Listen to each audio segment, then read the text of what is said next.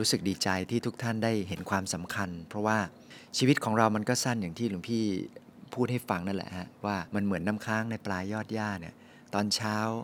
เจอแสงแดด เจอลม เจออุณหภูมิ เดี๋ยวมันก็เหือดแห้งไป ซึ่งมันก็เป็นอย่างนั้นจริง ๆ ไม่มีใครสามารถที่จะวางแผนชีวิตของตัวเองได้ขนาดที่ว่าที่จะเชื่อมั่นได้ว่าพรุ่งนี้เราจะมีชีวิตอยู่หรือเปล่าอย่างเงี้ยเพราะฉะนั้นการเกิดมาในชีวิตของแต่ละคนเนี่ย มันก็มีเหตุปัจจัยหลาย ๆ อย่างแหละเอาเถอะแต่ว่าถ้ามาเกิดบนโลกมนุษย์นี้แล้วเนี่ยให้มีความภูมิใจแล้วก็มีความอาจหารร่าเริงแล้วกันว่า เราเนี่ยได้อัตภาพมาเป็นมนุษย์ พระพุทธเจ้าเนี่ยมักจะตรัสว่าเป็นการยากนะ ยากขนาดไหนท่านอุปมาเอาไว้บางคนเนี่ยจะจำได้ แต่ว่าสำหรับท่านที่เอ๊ยยังไม่คุ้นว่าพระพุทธเจ้าเปรียบเทียบการเกิดมาเป็นคนเนี่ยนะมันยากขนาดที่ว่าโอกาส สมมุติว่ามีเต่าตัวหนึ่งเนี่ย อยู่ใต้ทะเลมหาสมุทรลึกเลยร้อยปีจะโผล่ขึ้นมาครั้งหนึ่ง แล้วในทะเลนั้นมหาสมุทรนั้นมีห่วงอยู่อันหนึ่ง เรานึกภาพทะเลมหาสมุทรอินเดียหรือแปซิฟิกเนี่ย แล้วก็มีห่วงเล็ก ๆ อันหนึ่งที่พอดีกับหัวของเต่าเนี่ย โอกาสที่เต่าเนี่ยจะโผล่ขึ้นมาแล้วหัวเข้าไปในห่วงพอดีนี่แหละ อันนั้นโอกาสนั้นยังจะยากกว่าการเกิดมาเป็นมนุษย์อีก ก็มันไม่ใช่เรื่องง่ายนะการเกิดมาเป็นมนุษย์ เพราะว่าเราอาจจะพลัดพรากหรือว่าพลัดไปเกิดเป็นสัตว์ ตัวเล็กตัวน้อยทั้งมด ทั้งยุง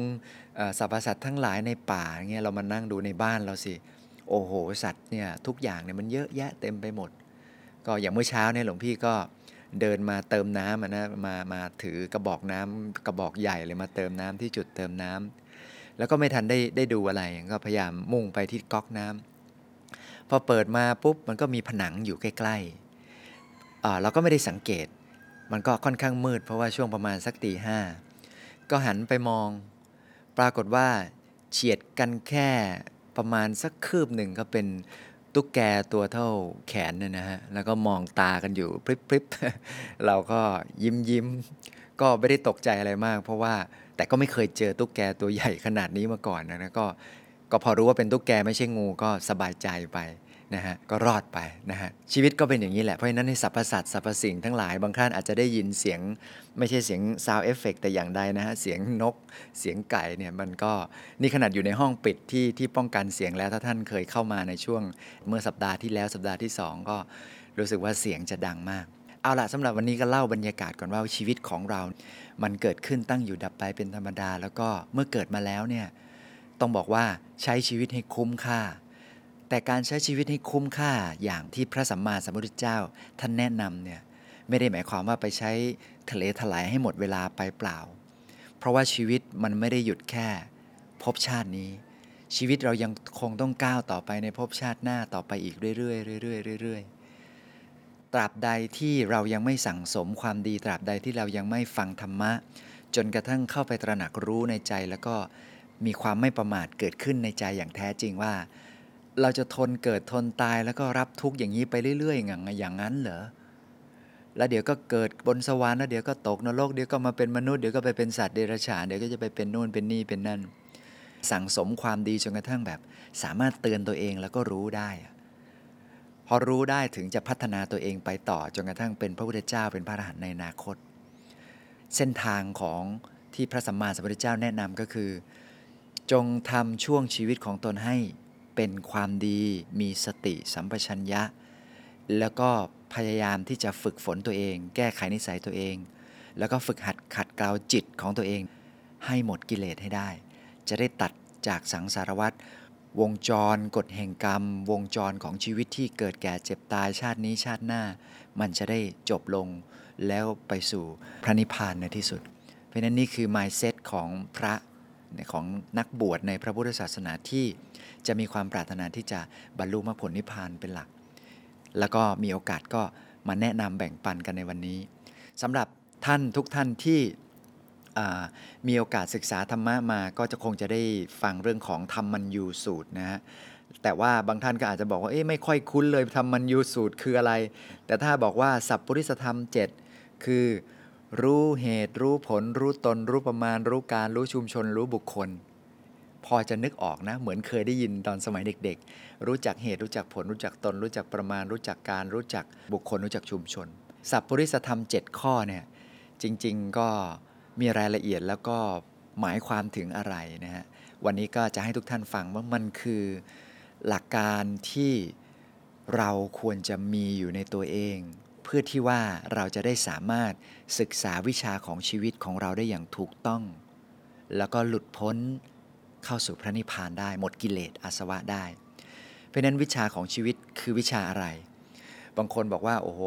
เราต้องไปเรียนจบศาสตร์โน้นศาสตร์นี้ศาสตร์นั้นหลาย ๆ ท่านในนี้ที่นี้จบด็อกเตอร์มาก็คงจะรู้ดีแหละว่า พอยิ่งเรียนเข้าไปเรื่อย ๆ มันยิ่งเจาะลึกมันยิ่งลึกลงไปในเรื่องใดเรื่องหนึ่ง เท่านั้นเอง เราไม่ได้เป็นคนรู้กว้าง แต่เราจบเฉพาะสาขาที่มันเฉพาะเจาะจงไปในเรื่องใดเรื่องหนึ่ง เท่านั้น แต่เรื่องที่ศึกษา มันก็เป็นเสี้ยวหนึ่งของบทบาทของชีวิตเสี้ยวหนึ่งของเรื่องราวชีวิตเสี้ยวหนึ่งของความรู้ที่มันเกิดขึ้นในโลก แต่วิชาชีวิตของเราจริง ๆว่า เราจะเกิดนะ เราจะตายนะ และตายแล้วไปไหน และอะไรเป็นกรรมที่ทำให้เรามาเป็นอย่างนี้ อะไรเราสร้างกรรมอะไรมาเกิดเป็นแบบนี้เนี่ย วิชาพวกนี้มีเฉพาะพระพุทธศาสนา เป็นวิชาของพระพุทธเจ้า ถ้าเราจะศึกษาวิชาชีวิตตรงนี้ให้ ถูกต้องตรงทาง เราจะทำตัวอย่างไร เราจะฝึกตัวของเราอย่างไร มีอยู่ในธรรมัญยูสูตรก็คือที่เล่าให้ฟังเมื่อกี้ว่า การรู้จักเหตุ รู้จักผล รู้จักตน รู้จักประมาณ พระพุทธเจ้าได้ตรัสเอาไว้ในธรรมัญยูสูตรว่า ดูก่อนภิกษุทั้งหลาย ภิกษุผู้ประกอบด้วยธรรมเจ็ดประการ เป็นผู้ควรแก่ของคำนับ เป็นเนื้อนาบุญของโลกไม่มีนาบุญอื่นยิ่งกว่าทำเจ็ดประการนี้เป็นไฉนดูก่อนภิกษุทั้งหลาย ภิกษุในธรรมวินัยนี้เป็นธรรมมัญยูรู้จักธรรม อัตถัญยูรู้จักอัต อัตตัญยูรู้จักตน มัตตัญยูรู้จักประมาณ กาลัญยูรู้จักการ ปริสัญยูรู้จักชุมชน ปุคโลปรปรัญยูรู้จักบุคคล ดูก่อนภิกษุทั้งหลาย ก็ภิกษุเป็นธรรมมัญยูอย่างไร ก่อนที่ทุกท่านจะงงกับภาษาที่แปลออกมาจากภาษาบาลีไปหลวงพี่ขออธิบายสั้น ๆ ว่า เรื่องนี้พระสัมมาสัมพุทธเจ้าต้องการจะบอกคุณลักษณะหรือคุณสมบัติของพระภิกษุว่า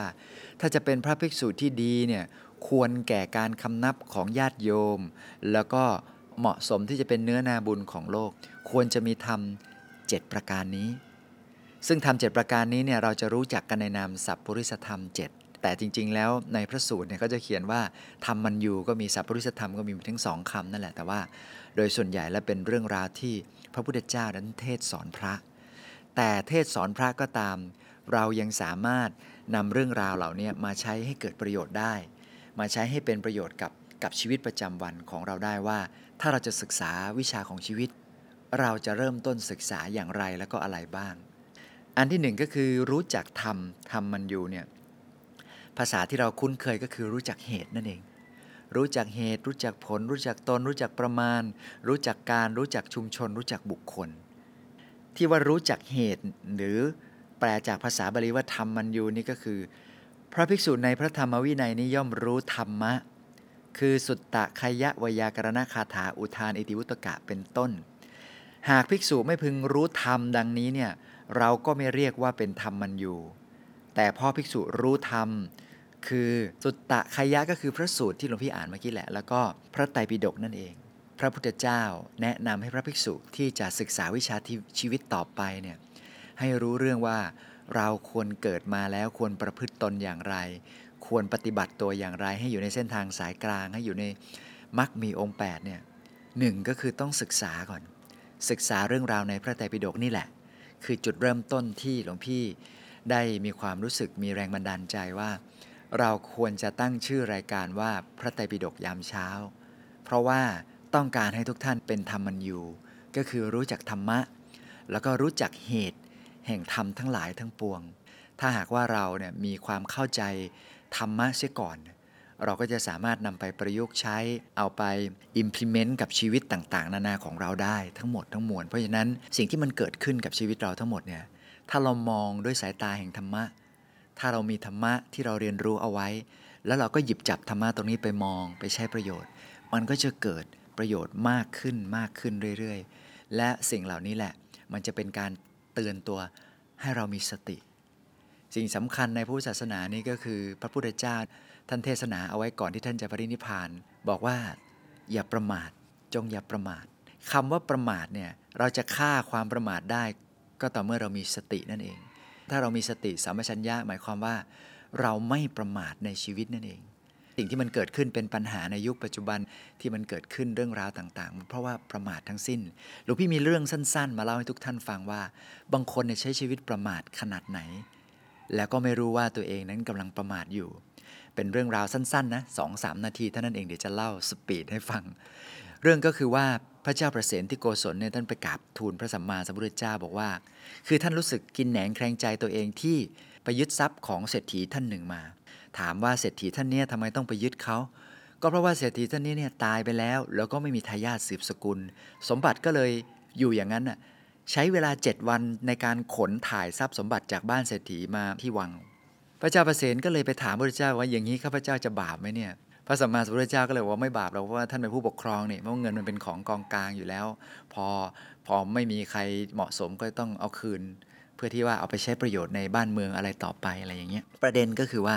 ทำไมเศรษฐีท่านนี้จึงไม่มี ในภพชาตินี้พระเจ้าประเสนที่โกศลเล่าให้ฟังบอกว่าโอ้โหเศรษฐีคนนี้เป็นคนที่ไม่ยอมใช้ของใหม่เลย แล้วก็เป็นคนขี้เหนียวนะ